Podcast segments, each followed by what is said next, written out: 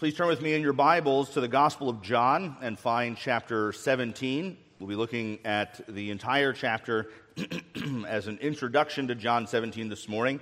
Uh, as I did a couple of weeks ago, I'm uh, sort of forcing your hand, such as it were. We're going to take four looks at John 17, but we're only going to take two weeks to do it. So if you want to hear parts two and four, you have to come back at night. Uh, and I'm not saying they're the most important parts, but you won't know if you don't come back. now, in the, in the 9 a.m. service, I realized that my introduction uh, sort of exposed one of the nerdier aspects of my character. I know right now Glenn Smith is hoping that I'm going to confess love for Star Wars, which I'm not going to do this morning. But uh, I, I, do want to encourage you, the rest of you, um, if I can use the term bookish people out there, uh, that you're not alone. And you'll understand what I mean here in just a couple minutes. John 17, this is the Lord's Prayer. It's not the prayer that Jesus taught us to pray, which we commonly call the Lord's Prayer, but this is Jesus' prayer for you. Take heed how you hear. When Jesus had spoken these words, he lifted up his eyes to heaven and said, Father, the hour has come. Glorify your Son, that the Son may glorify you, since you have given him authority over all flesh to give eternal life to all whom you have given him. And this is eternal life, that they may know you, the only true God, and Jesus Christ, whom you have sent.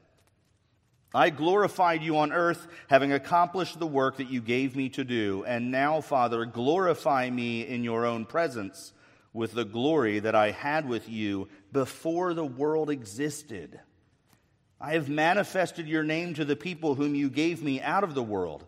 Yours they were, and you gave them to me, and they have kept your word. Now they know that everything that you have given me is from you, for I have given them the words that you gave me, and they have received them, and have come to know in truth that I came from you, and they have believed that you sent me. I am praying for them. I'm not praying for the world, but for those whom you have given me, for they are yours. All mine are yours, and yours are mine, and I am glorified in them. And I am no longer in the world, but they are in the world, and I am coming to you. Holy Father, keep them in your name, which you have given me, that they may be one, even as we are one. While I was with them, I kept them in your name, which you have given me I have guarded them, and not one of them has been lost, except the son of destruction, that the scripture might be fulfilled. But now I am coming to you, and these things I speak in the world, that they may have my joy fulfilled in themselves. I have given them your word, and the world has hated them because they are not of the world, just as I am not of the world. I do not ask that you take them out of the world, but that you keep them from the evil one. They are not of the world, just as I am not of the world. Sanctify them in the truth. Your word is truth. As you sent me into the world, so I have sent them into the world, and for their sake I consecrate myself that they also may be sanctified in truth.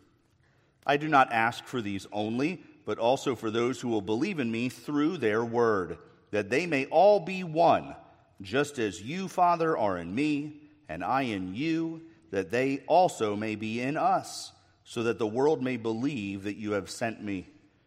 The glory that you have given me, I have given to them, that they may be one even as we are one. I in them, and you in me, that they may become perfectly one, so that the world may know that you sent me and loved them even as you love me. Father, I desire that they also, whom you have given me, may be with me where I am, to see my glory that you have given me because you loved me before the foundation of the world. O righteous Father, Even though the world does not know you, I know you, and these know that you have sent me. I made known to them your name, and I will continue to make it known, that the love with which you have loved me may be in them, and I in them. Amen. Thus ends the reading of God's holy and inerrant word.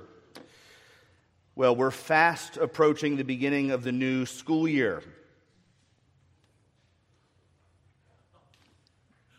I expected some response to that.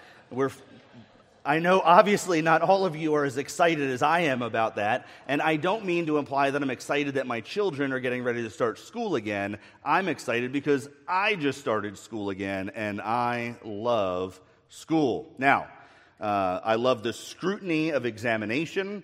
I love the opportunity to learn and to distill information into my brain and down into my heart. I love studying God's Word and His works. But one of the aspects of the beginning of a school year that most appeals to me is getting a new syllabus.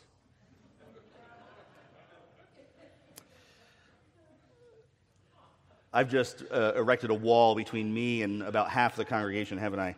Um, I love a new syllabus. Uh, it tells you all sorts of wonderful information, doesn't it? It tells you what books you're going to read. It tells you what the structure of the course is going to look like. It gives you a list of all your assignments, all the papers you get to write. Kids, you guys are with me, right? All the papers you get to write, and all of the projects and examinations you get to take. But one of the most important parts of a syllabus, one of the, in fact, I might suggest that it's the most important part of a syllabus, is what's referred to as the learning objectives. The learning objectives, which are usually just bulleted uh, in form on a syllabus, tell you what your teacher expects for you to glean from this course.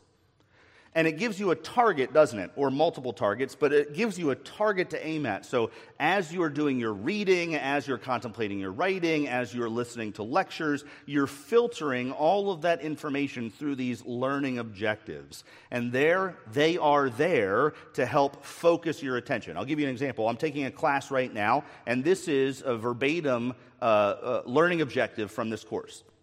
To appreciate the implications of covenantal apologetics for pastoral ministry. Now, that last bit for pastoral ministry, that's the target.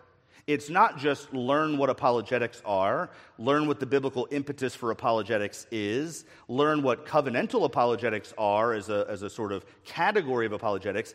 It's how do they matter in pastoral ministry. So, as I'm listening to lectures, as I'm thinking and reading and studying and preparing to write, it's all oriented toward the goal of covenantal apologetics in preaching and in discipleship and in counseling and in shepherding and in evangelizing and so on and so forth. It's under the banner of pastoral ministry. That's the target, right? Learning objectives give you that in school.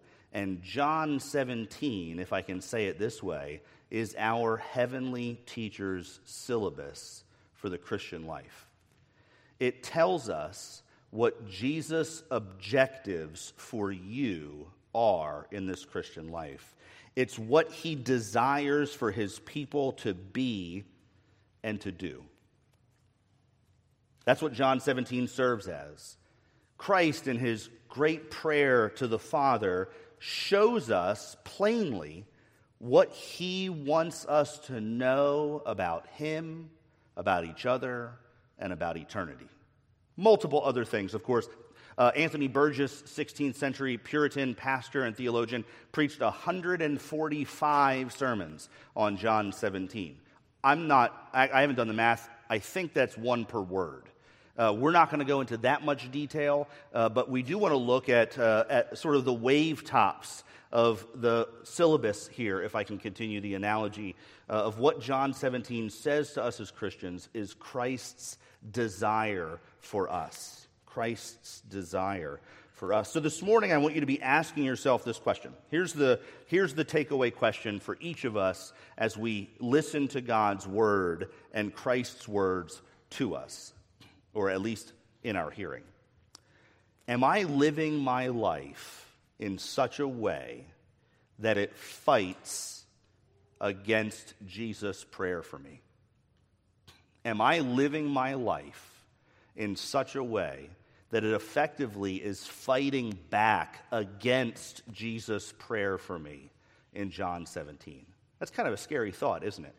It's kind of frightening to know that you and I have in us the capacity to live, to think, to act, to desire in such a way that it's if our lives, if our lives could pray, they might say, Heavenly Father, don't answer Jesus' prayer for me. That's a little disturbing, isn't it? So I want us to be asking the question Am I living my life in a way that fights against Jesus' prayer for me or submits to his will for me? I shudder to think how often my own life silently wars against Christ's will for me. And I wonder if that's true for you as well. Well, this morning, we're going to focus on three particular things or desires or objectives, learning object, uh, objectives, which Jesus prays for on behalf of his people. I'll give those to you now so you can uh, be following along as we move through the text. Number one, Jesus prays for our preservation. Uh, I'm sure you heard it repeated that we would be kept by God. Jesus prays for our preservation. Number two, he prays for our sanctification, that we would be set apart for God. And you heard that in verse 17, which we'll look at uh, in the middle of the sermon. And then finally, Jesus prays for our glorification, doesn't he? That we would be with God forever. Uh, that final uh, event where we transition from this life into the next and spend eternity with Christ in heaven. Now, keep in mind that this uh, prayer was offered by Jesus on the night that he was betrayed, on the eve of his crucifixion, within hours of dying on the cross.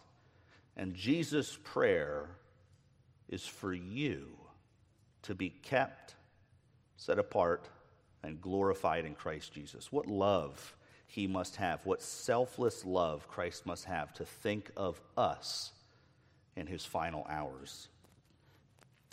Well, the first thing we see here, and really we're focusing our attention on verses 11 and 12 and then verse 15, is Jesus' prayer for our preservation. You see the word kept or, or uh, variations of that word four times here. He says, I am no longer in the world, speaking of his immediate departure.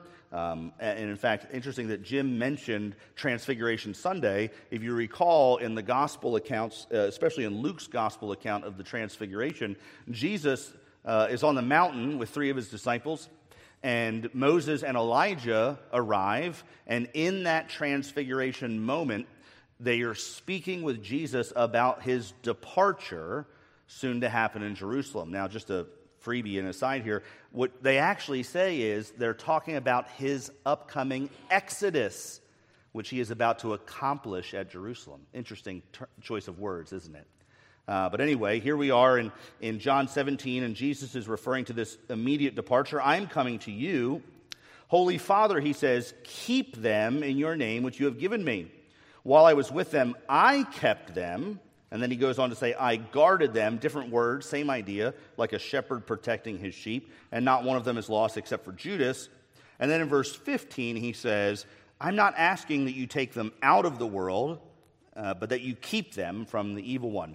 So, this word keep that's used here certainly has the flavor of shepherding, protecting, watching over in sort of a generic sense. Uh, you, you, might say, um, like a, like a security guard protecting a piece of property, a, a, a facility. There's a guardianship that Christ had over his disciples, and that he's asking God, implication through the Spirit, to have over them at his departure. But there's a little bit stronger sense here than simple guardianship, than simply protecting. In fact, the idea behind these words, keep here, it carries the sense of a warden watching over his prisoners. Now, that might be a little off putting. We don't like the idea of being someone's prisoner or God being our warden in heaven. And so the, you know, the illustration breaks down a little bit, but, but ultimately what's being said is we are being kept. Jesus is praying for our preservation in such a way that we can't even escape it. It's not just sheep in a pen. with a good shepherd who makes sure they're fed. It's prisoners in a cell, and the door is locked, and there is no way you can get out because the warden has the keys. Jesus is praying for our preservation to such a degree that there's no way you and I can escape from God's protective grip on our lives. Think of Jesus' words in John 10 No one can snatch them out of my hand.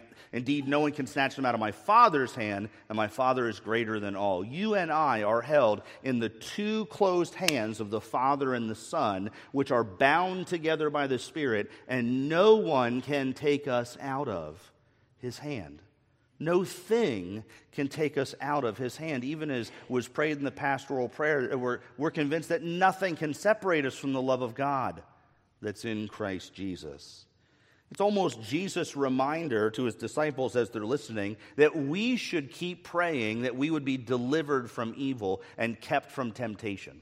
There's a similar uh, feeling here with the, the so called Lord's Prayer in Matthew 6. Now, as the disciples are listening to this amazing prayer of Jesus, uh, in the first couple verses, he talks about his own pre incarnate glory, which we'll look at this evening. Uh, they hear him praying this, and I wonder what sort of things come to their minds.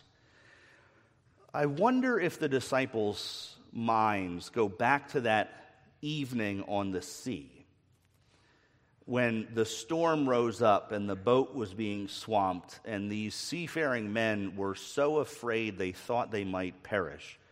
And there's Jesus sleeping in the boat. And they go up to him and say, Jesus, don't you care that we're going to die? Do something. And Jesus wakes up and says, That's enough. And all of creation becomes silent before him.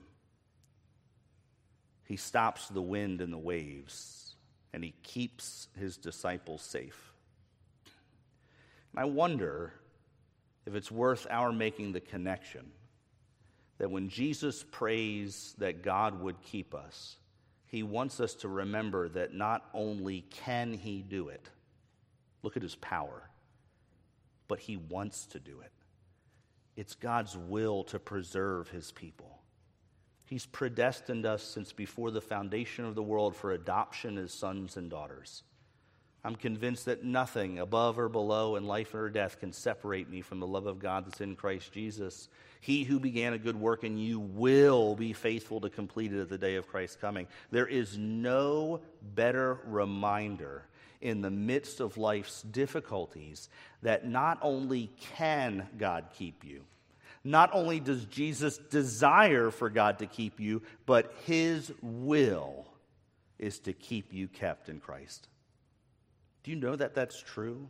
Do you know that your life, body and soul, and life and in death belongs not to yourself, but to your faithful Savior, Jesus Christ? And when he had 26 verses to pray right before he was betrayed, he chose to ask the Father and remind his followers, you and me, that his will is that we can never be lost. We can never be lost. Whatever sin you're struggling with or trial you're facing, be reminded Christ's objective for you is your preservation. And when Jesus prays, the Father listens. If God is so benevolent and merciful to incline his ear to hear the prayers, the lisping prayers of sinners like you and me, how much more inclined must he be to hear the perfect prayer of his only begotten Son, Jesus Christ? When Jesus prays according to the Father's will and he says, Father, keep them as I have kept them, you can take that prayer to the bank. It doesn't matter what you're going through or what you've gone through, who you are or who you used to be.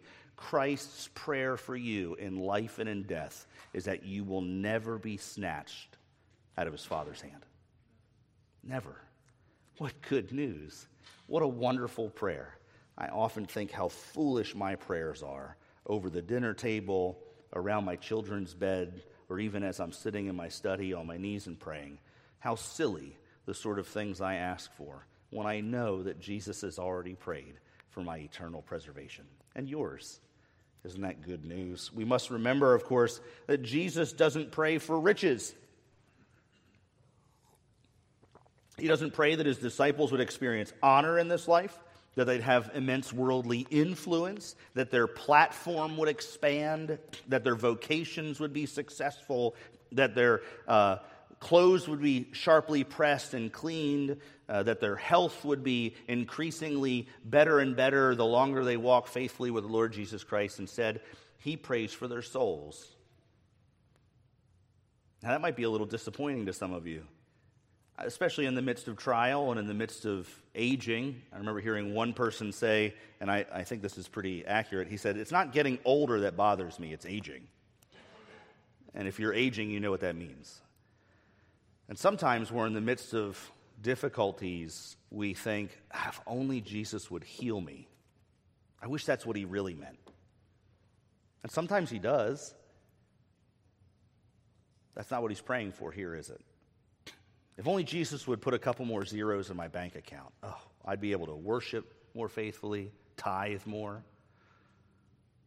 Life would be a little easier. If only he'd fix this relationship that I, I'm struggling in, or this battle I'm having with fear and anxiety or worry or uh, the struggles that I go through. I wish that He would just fix those things now.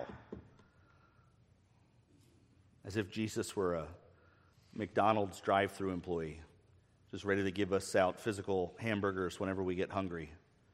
Do we remember that His principal concern is for your soul? That He came to die. Now, it doesn't mean that He doesn't care about your body. Please don't uh, make the mistake of concluding that. Even in the glorification prayer, it's a promise that we're going to receive new bodies, perfect ones that will never perish. Sin and sickness and all these other things are going to be gone forever. And so don't ignore that reality. But in this life now, as the church militant, as those who are fighting the battle against spiritual forces, Christ's prayer is that you and I would be preserved in our souls for heaven. And so we need to set our minds on things that are above, as Paul says in Colossians 1, where Christ is, seated at the right hand of the Father, for that's where, where we are also, to store up treasure for ourselves in heaven, where these things don't corrupt. And so I don't want us to make the mistake of thinking that Jesus' prayer is principally for future health. Indeed, we know that all but one of the men standing around here listening to this prayer were martyred. That couldn't have been his point.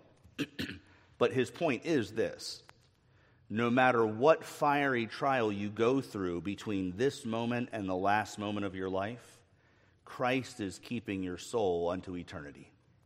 And that's a comfort for us, isn't it? Well, Christ's second stated desire for us is our sanctification, our being set apart from the world and its ways. In fact, it's connected to the first because one of the ways that we're kept in the world is to be set apart from it by the truth. Uh, verse 17, one of the more well known verses in John's gospel, he says, Sanctify them in the truth, your word is truth. now, what does Jesus mean by sanctify? In fact, if you, if you look at this, and we'll look at this in more detail next Sunday, he says, Sanctify them you sent me in the world, I sent them. For their sake, I sanctify myself, that they may be sanctified in the truth. So there's a lot going on there.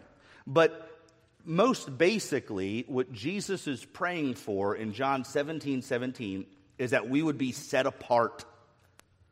Set apart. Now, the idea of holiness is certainly incorporated there. Uh, J.C. Ryle says, speaking of this verse, more holiness is the very thing to be desired for all servants of Christ. In fact, Scripture tells us elsewhere. We think of passages like 1 Peter 1, verse 16, where Peter tells the church to be holy, for the Lord our God is holy. And so that certainly uh, there's a moral aspect of holiness where we live pure lives, but that's not what Jesus is talking about here. He's talking about being set apart. So here's an illustration that I may use. Uh, it's not great, but here it is because this pen's here. Uh, this is a pen. It's a normal pen. It's a Christ Covenant Church pen. It actually doesn't work, but if um, it, it, uh, this pen is one of many pens, and imagine that I had many pens lined up over here on this side of the pulpit, and I use them for journaling. I use them for underlining in books. I use them for scribbling notes. I use them to throw at people. I use them for uh, all sorts of tasks, all sorts of uh, uh usages. And God said, This pen here, I want you to only use for signing your signature. That's it. Nothing else. I don't want you to do it. Don't throw it at anybody. Don't underline with it. Don't doodle with it. Don't journal with it. Only use it to sign your signature. I take this pen out of the pile of common pens and put it over here. And it's now only for the purpose for which it's been put apart, for which it's been separated, for which it's been sanctified. Christ is praying for you and for me that we would live our lives like this from the world. We're all people. We're all made in God's image, including all of the worldlings outside of these doors, and perhaps some of you are in here right now who don't know and love Christ. We're all the same, essentially, as those made in God's image men and women, boys and girls. We're all human. And God has said through his son Jesus Christ that he came into the world to save people and transfer them from the kingdom of darkness, from common usage, into the kingdom of his beloved son for holy usage, to be used for God's will and purposes. And the examples are numerous. We could think about our money. I have money, and my non Christian neighbor has money but how I think about money and spend money and give money and care about money is sanctified because of what God says about coveting and about uh, uh, uh, storing up treasures on earth and about being a charitable giver and so forth. I've been made, and you all have been made, my neighbors have been made as sexual beings. It's how we use our sexuality and the intimacy of our marriage bed and those sorts of things in a way that glorifies God, that's set apart for His purposes for sex in marriage, rather than an unholy way, which is how our non Christian friends, and indeed many Christian people, use their bodies in a common and a profane way. And so, being sanctified in truth doesn't mean that we stop doing the things that everybody in the world does. Perhaps you grew up in a, in a church environment that said, um, don't play cards, don't go to movies, don't dance, um, you know, and, and so on and so forth, because those are the sort of things that the world does. And so, sanctify means stop doing worldly things. No, no, no. It means stop doing things that everybody else does in a worldly way. 1 Corinthians chapter 10 tells us that whether you eat or drink, do it to the glory of God, right? It doesn't say stop eating and drinking because that's what all those pagans do. They do. But Paul doesn't say stop doing the things that the world does. He says stop doing the things the world does the way the world does them. It's a heart posture, isn't it? It's about glorifying God and enjoying Him forever. Being set apart by the truth means reading God's word and understanding that all things are permissible. Not all things are profitable, but all things are permissible, and every good and perfect gift comes down from above. And we can enjoy the life that God has given us in a way that brings glory to Him rather than self exaltation or, in fact, perversion of the good gifts that God gives us. And He says there's one way to find out what that is, and that's the Word of God. Sanctify them in the truth. Well, what's truth, Jesus, you might ask? God's word is truth. Our Westminster Shorter Catechism in question three asks the question What do the scriptures principally teach? It's a twofold answer. The scriptures principally teach what man is to believe concerning God. How do we think rightly about God and all things? And then, number two, what duty God requires of man. How do we live our lives in light of that reality of who God is? And so, as people of the Word, Christ's prayer is that you and I would immerse ourselves so in God's Word that we wouldn't walk in the counsel of the wicked, or stand in the way of sinners, or sit in the seat of scoffers. But our delight would be in the law of the Lord, and on it we would meditate day and night and we become trees planted by streams of water that yields our fruit in season and our leaves would not wither. And in all that we would do for the kingdom and glory of god we would prosper. Do you see how that works? Jesus prayer is simply that you and i would become psalm 1 christians that we would know who god is love god's word and walk in a manner worthy of the gospel with which we've been called. Not like the world, but like Christ. Don't make the mistake of applying a sort of legalistic framework to this idea that what we need to do is kind of come together for our holy huddle on Sunday and separate ourselves from everything out there, and then, uh, you know, we just let the world go to hell in a handbasket because they're already on their way, and we ignore the world around us and we don't enjoy the good gifts of God's common grace given to all mankind. Instead, we should be the sort of Christians who understand that Jesus wants us to glorify God in our eating and drinking in our marriage beds, in our enjoyment of the, of the place in which He's put us, and all things good and beautiful and true that God has given to all mankind. But we filter those things through the truth of His Word. We filter those things through the truth of God's Word. Martin Luther said that Christianity should be a profane faith. The word profane literally means outside the temple. Luther meant that the church is not to spend all of its time so gathered together basking in God's glory that it never goes outside of its doors to be Christianity out in the world. Jesus says repeatedly, and we'll look at this in more detail next week I'm not asking that you take them out of the world, but that you keep them kept in it. That we know how to live in a way that glorifies God. Christian, that's Jesus' prayer for you. That you would enjoy life in Christ according to the truth, not according to the flesh. And that's his will for you. That's one of Jesus' last few prayers for his people is that we'd be set apart from the world, not to frozen chosen sort of, you know, Christian stoicism bored out of our skulls because there's nothing to enjoy till we get to heaven. But loving the life that God has given us according to his word in a way that glorifies him. How freeing then to enjoy all the things that God has made for us in a way that brings glory to God in heaven. So I ask you as we look to move to our last point here, do you consider life according to God's word? Do you think about all the things that he has given you? In light of what he says about himself and about you as one of his people. I encourage you, as I do as often as I'm able, to be people of the word, to meditate on God's word day and night. To return to our opening illustration, this is God's syllabus for us.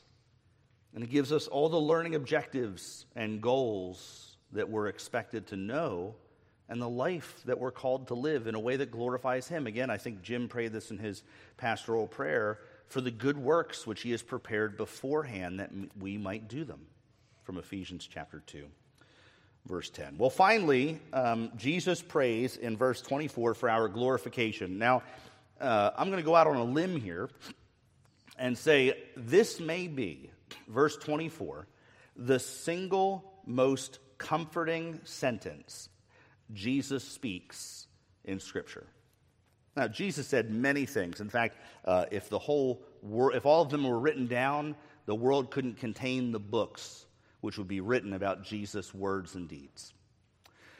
And he said a lot of things that are recorded for us in Scripture. And John's Gospel, in particular, offers quite a few comforting reminders of Jesus and his love for us.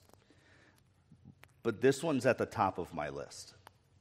Uh, the great reformer John Knox had John chapter 17 read to him every day for the last weeks of his life as he was battling his final illness.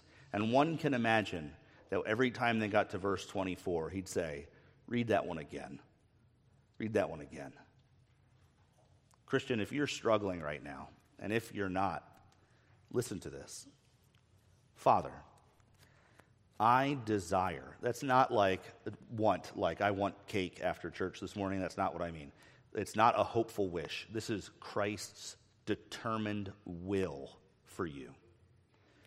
I desire that they also, whom you have given me, may be with me where I am to see my glory, because you loved me before the foundation of the world. Do you realize that the very last prayer Jesus prays for you and for me and for all his people is that we'll be brought safely home to heaven? Someone once said that every time we go to a Christian funeral, it's a reminder that God is answering Jesus' prayer in John 17 24. The way for us to be with Him in glory is through the ground.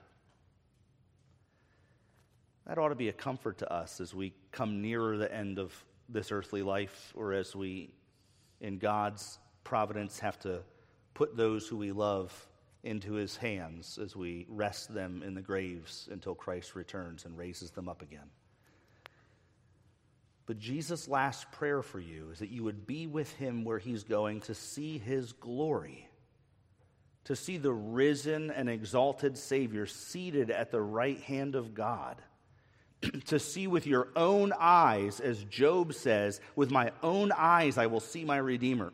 With your own eyes to see the one that John saw in Revelation in his vision. He said, I was told, Behold, the lion of the tribe of Judah, and I turned and looked, and a lamb standing as if it had been slain. And the whole host of heaven fell down and worshiped and said, Worthy are you to receive glory and honor and majesty and dominion, for you were slain and by your blood you purchase people from every tribe and language and people and nation. That's you and me. And Christ was exalted to the right hand and was worthy to take the scroll and sat down at the right hand of power because of his resurrection and accomplished work which he was sent to do for you and for me, putting to death our sin and removing God's wrath from us and removing from us the penalty that we deserve. And his prayer is that his work on the cross would be accomplished for sinners so you and I could stare at him for eternity.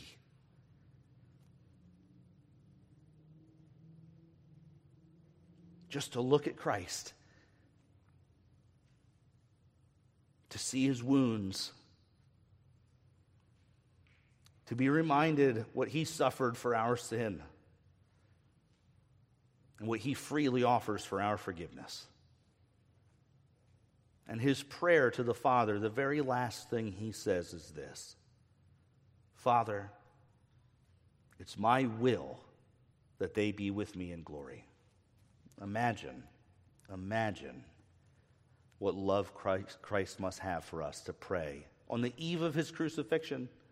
Not strengthen me, not give me greater courage, not, Lord, Father, help this be quick. He says, Father, I'm going through this for them.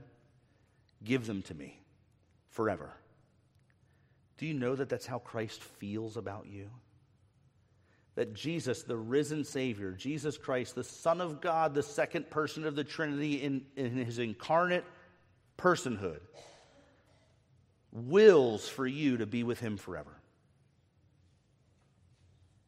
Now, in the midst of dark trials, like the psalmist, we cry out, How long, O Lord? Why are you so far away from me? It feels like you're not here. It feels like I'm all alone. My life is falling apart. My heart is broken. My shoulders are worn down. I just feel heavy and defeated. Where are you, God? This wouldn't be a bad verse to memorize, would it? To remember that in the midst of that, your great high priest who ever lives to intercede for you is still praying this prayer Father, don't forget about him. Don't forget about her. It's my will that they come here to be with me, to see me in all my glory, that I can share with them the glory that I've shared with you from before eternity began. Don't forget them. We're not far away. We're never far away.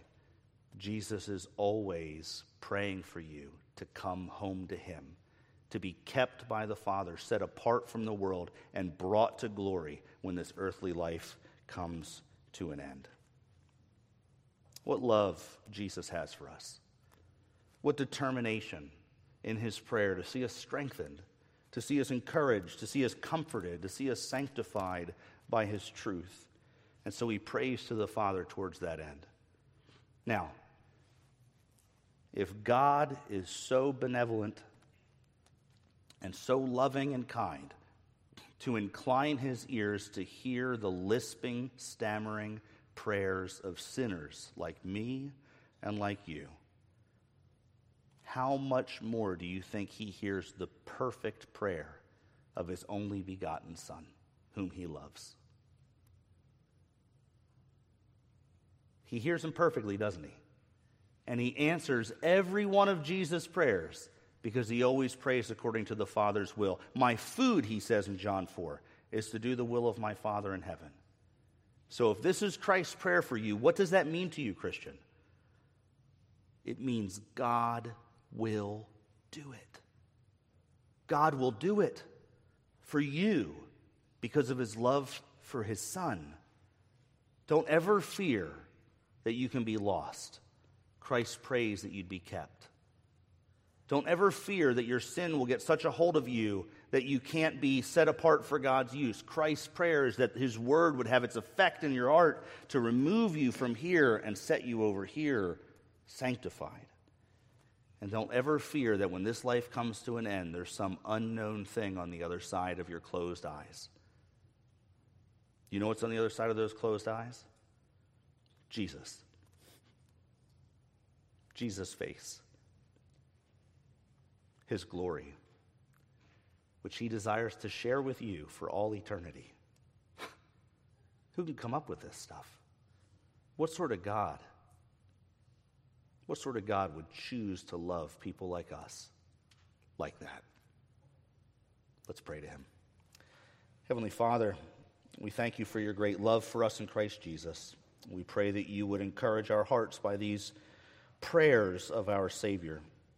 And we take great solace in knowing that you will answer all of them according to your will, according to your steadfast love.